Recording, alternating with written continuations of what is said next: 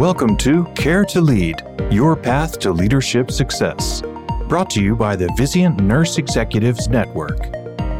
Hello, I'm Dr. Nicole Grubling, Associate Vice President of Member Connections at Vizient.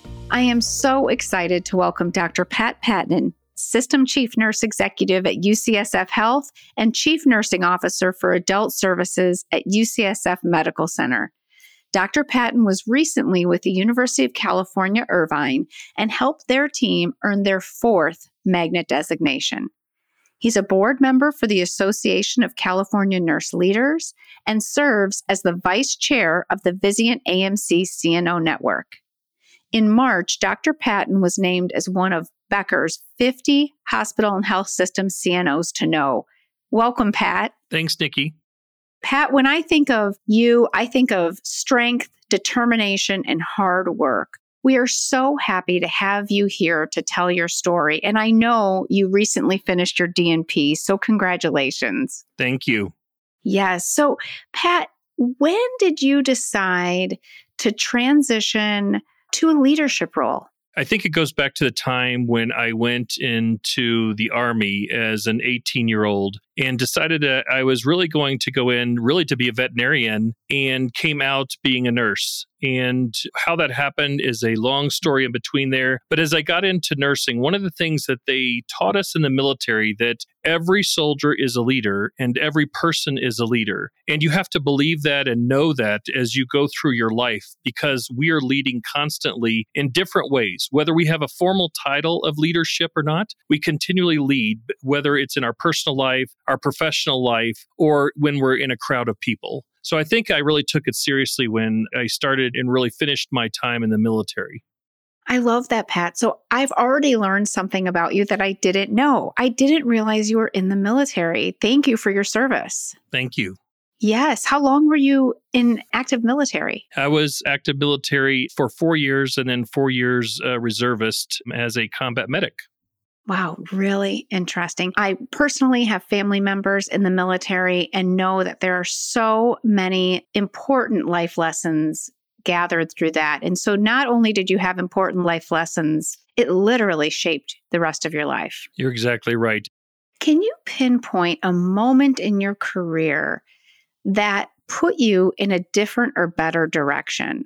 There was a time that I wasn't sure what I wanted to do in nursing. I had started my career as a pediatric ICU nurse and did that for a few years, transitioned to home health. I went back into the emergency department because as a combat medic in the Army, I worked in the emergency department, really helping start IVs, suture up soldiers, making sure I took care of them in a different way than I would have any place else. And getting out of the military, as we had stated earlier, leadership was really ingrained in us that that's what we needed to be as we went forward. But as I went back into the civilian world, I was satisfied and very happy being a staff nurse and doing what I was doing and went through my different roles as a home health nurse, a pediatric ICU nurse, an emergency department nurse, as a house supervisor. I think one of the pivotal times that brought me to where I am today was while I was a house supervisor in Lexington, Kentucky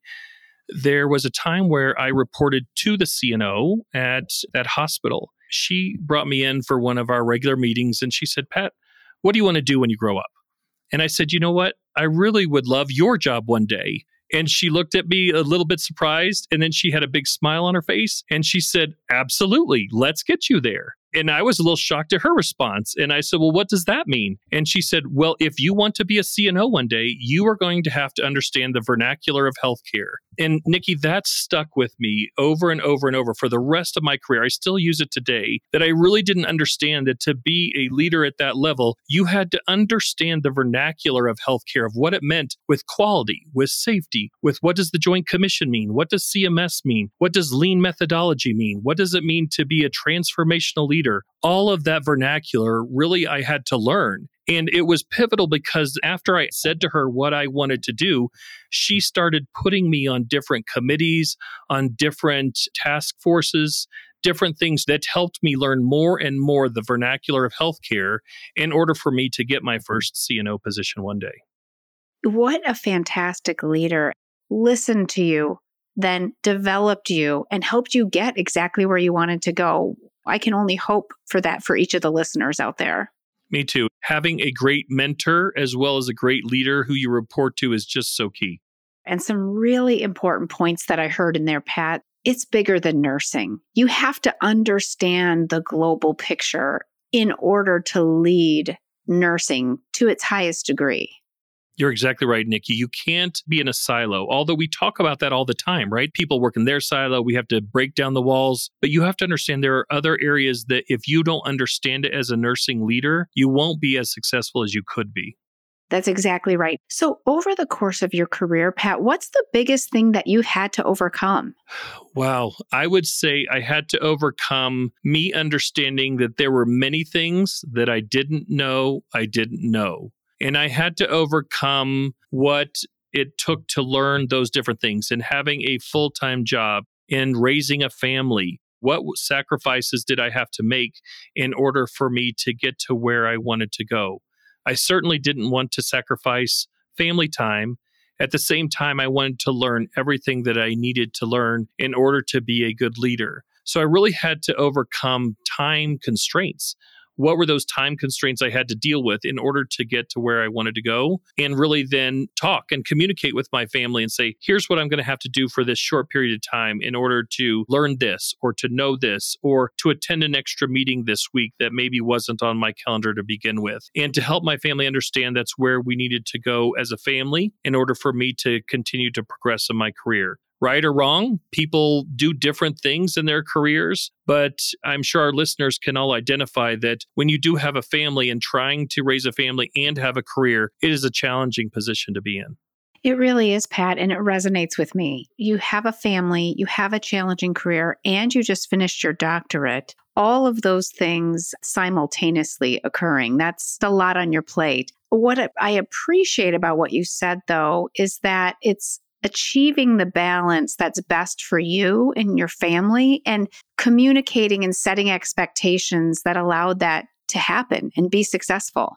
I agree totally. And, you know, one of the key things I would say is just that communication, communication, communication. Don't try to internalize things that don't need to be internalized. It's better to talk about it with your spouse, with your children, with your leader, with your boss, whomever, just so they understand where you're coming from and what you're dealing with so that they can better support you because they can't support you unless you communicate with them. Great advice. Great advice personally and professionally. Pat, you are on a number of different boards. Why do you think it's important to participate at the board level? You know, board level is so key for nursing leaders. You have to participate because whatever board you decide to serve on needs a nurse's voice and needs a leader's voice at that board level to help that corporation, entity, nonprofit really understand things from a different perspective. There are 4.2 million nurses in the United States. That's one out of every 100 people in the United States. And when you look at that, nurses need to have a voice so that we can start shaping things from our viewpoint to help people understand what does it mean to care for a population that is out there that needs our care every single day, every single minute of every single day.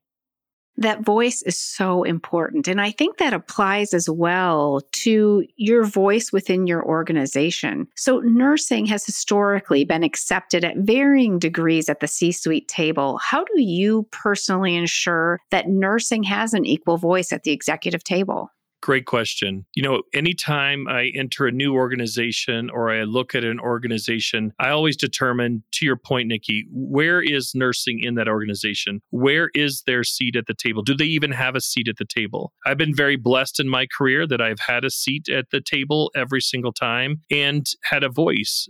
There was one organization where I went where the nurse uh, leader did not have an item on the agenda for the nurse to give that report. And so I made it a point to ask the leader over the board, say, I think it would be important if I could give a report every month, just so you knew where nursing stood. And the leader was very generous and said, Absolutely. It was just a total oversight on our part. Let's make sure we add it going forward. And so making sure that you can use your voice, number one, but also make sure that you have a voice at there and make sure that whatever you're bringing to the table is value add to the audience. So, do you understand who the audience is? What do they want to hear? And what is it going to make a difference in order to escalate nursing in that institution so that they can understand the value add that nursing brings every single day? Pat, what I'm hearing is be an advocate, but also make sure you're not talking to non nurses like they're nurses. In my experience, there have been times that nurse leaders bring a very nursing centric perspective to the table rather than a perspective that speaks to a broader audience. You're exactly right, Nikki. And you kind of have to equal that out. So when you're looking at having the nursing voice at the table, you certainly have to speak about nursing and to your point, you have to make sure that you know who your audience is. So if you're speaking to the CFO, you better come financially prepared to speak his or her language. Because if you can't, they will quickly know that you don't know what you're talking about. You're not going to get financial support going forward because they're not sure whether they can trust you in using the resources that you need to use. If you're going to come to the chief operational officer and have a discussion about how we need to do different things in the lab, you better be able to come with pure data that's going to help support your position from the lab and the nursing perspective to do that. And if you can't, you're coming just with excuses or complaints and not solutions and data to help solve the solution at that level.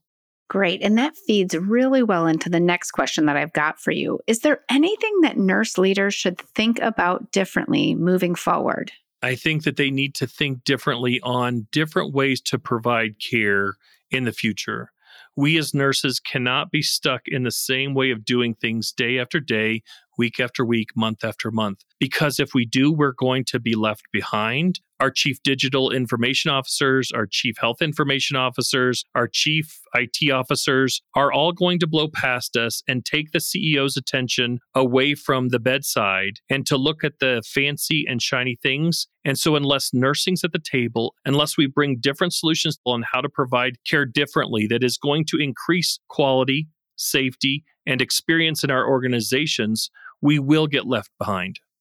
I think that's a really important point, Pat. And I've seen an openness to this through the pandemic. And that's one of the positives that I can say that we've been able to experience. And that's a flexibility, agility, and innovation that's been different than we've seen in the past agree with you totally. And I am very, very proud and proud to be a nurse and proud of my other nursing colleagues that we have gotten together and been able to speak about just that, right? How are we thinking innovatively? But because things were moving so quickly, how did we share that with each other? And our Vizient CNO network was such a great way to do that across the entire United States that we didn't have to pick up a phone to call our colleagues across the country.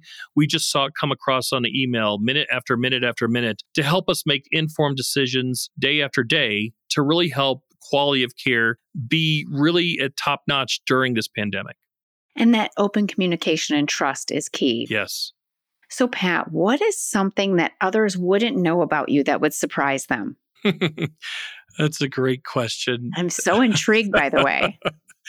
I would say when I was in the Army, I drove a Bradley tank. I went over to Germany and supported a general in his day to day operations while I was over there. He pulled me from the ranks and had me support him, which was unique in of itself and awestruck, number one, but number two, felt very honored that he pulled me for that duty. And I think one other thing that people would uh, surprise them to know is that in addition to be a chief nurse executive, I'm also a faith community nurse and uh, have the education training that to be a faith community nurse and enjoy that part of my life as well.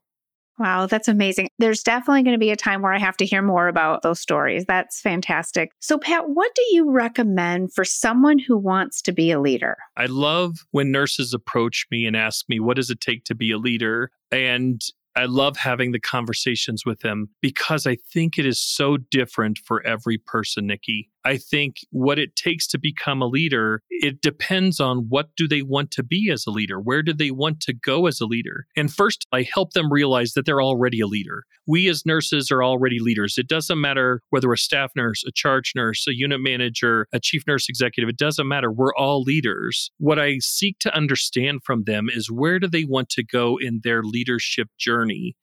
And then I have that conversation really specifically with them around ways that they can do that. And one, I think, of the consistent ways that I have that conversation is around transformational leadership and how that they want to be a leader really depends on how transformational they can be. And there's a whole tenet around being transformational and the way that you can do that. And I really start with them to really help them understand that they need to develop a vision as a leader. And it doesn't matter, again, whether you're staff nurse, a charge nurse, a unit manager, what is your vision? What do you see for whatever place that you're leading in your life and where do you want to go? So if I have a staff nurse who wants to be a unit manager, I say to them, well, what's your vision? Well, if I want to be there, I want to do this, this, and this. I said, okay, that's transactional, but tell me what your vision is. What do you see for the future? And to try to help them think outside the box. So as they progress, they're always thinking forward and thinking what the future could be. Because when they look at the present and see what it is, they see maybe they're stuck in what the day to day operations are instead of looking at how can I come into that leadership role and truly be different and lead maybe in a different way that will take this unit, this department, this organization to a whole different level because I'm thinking with a visionary mindset instead of a transactional mindset. And that's the type of thinking that will transform healthcare. Exactly right. So, Pat, what are your closing thoughts for us today? I would say that we as leaders, and it doesn't matter who is listening to this podcast, you're all leaders. And I would say take a deep breath, honor yourself for what you have been through for the last two years, and take a deep breath and just relax for a moment. We are so go, go, go because things are happening a mile a minute. And you have to take not only a moment to relax, but you need to take a day or a week just to sit down and do nothing but disconnect and really reset yourself so that you can do that. Resiliency is so important in our careers, in what we do, and in our profession that if you don't have resiliency, you will get burnt out. So take care of yourself, take care of who you are, and remember no matter where you're at or what you do, you are a leader and own that. Thank you, Pat. Those are really powerful closing remarks. I just want you to know how much I appreciated hearing your unique story today and all of your leadership insights. It's been a true pleasure. Well, thank you, Nikki. I appreciate you bringing me on. Of course, of course. And thank you to our listeners for joining us. If you've enjoyed today's discussion, please subscribe to hear more Care to Lead podcasts. Like us and send us your comments. Care to Lead is your path to success and is brought to you by the Vizient Nurse Executives Network. I'm Dr. Nicole Grubling. Have a great day.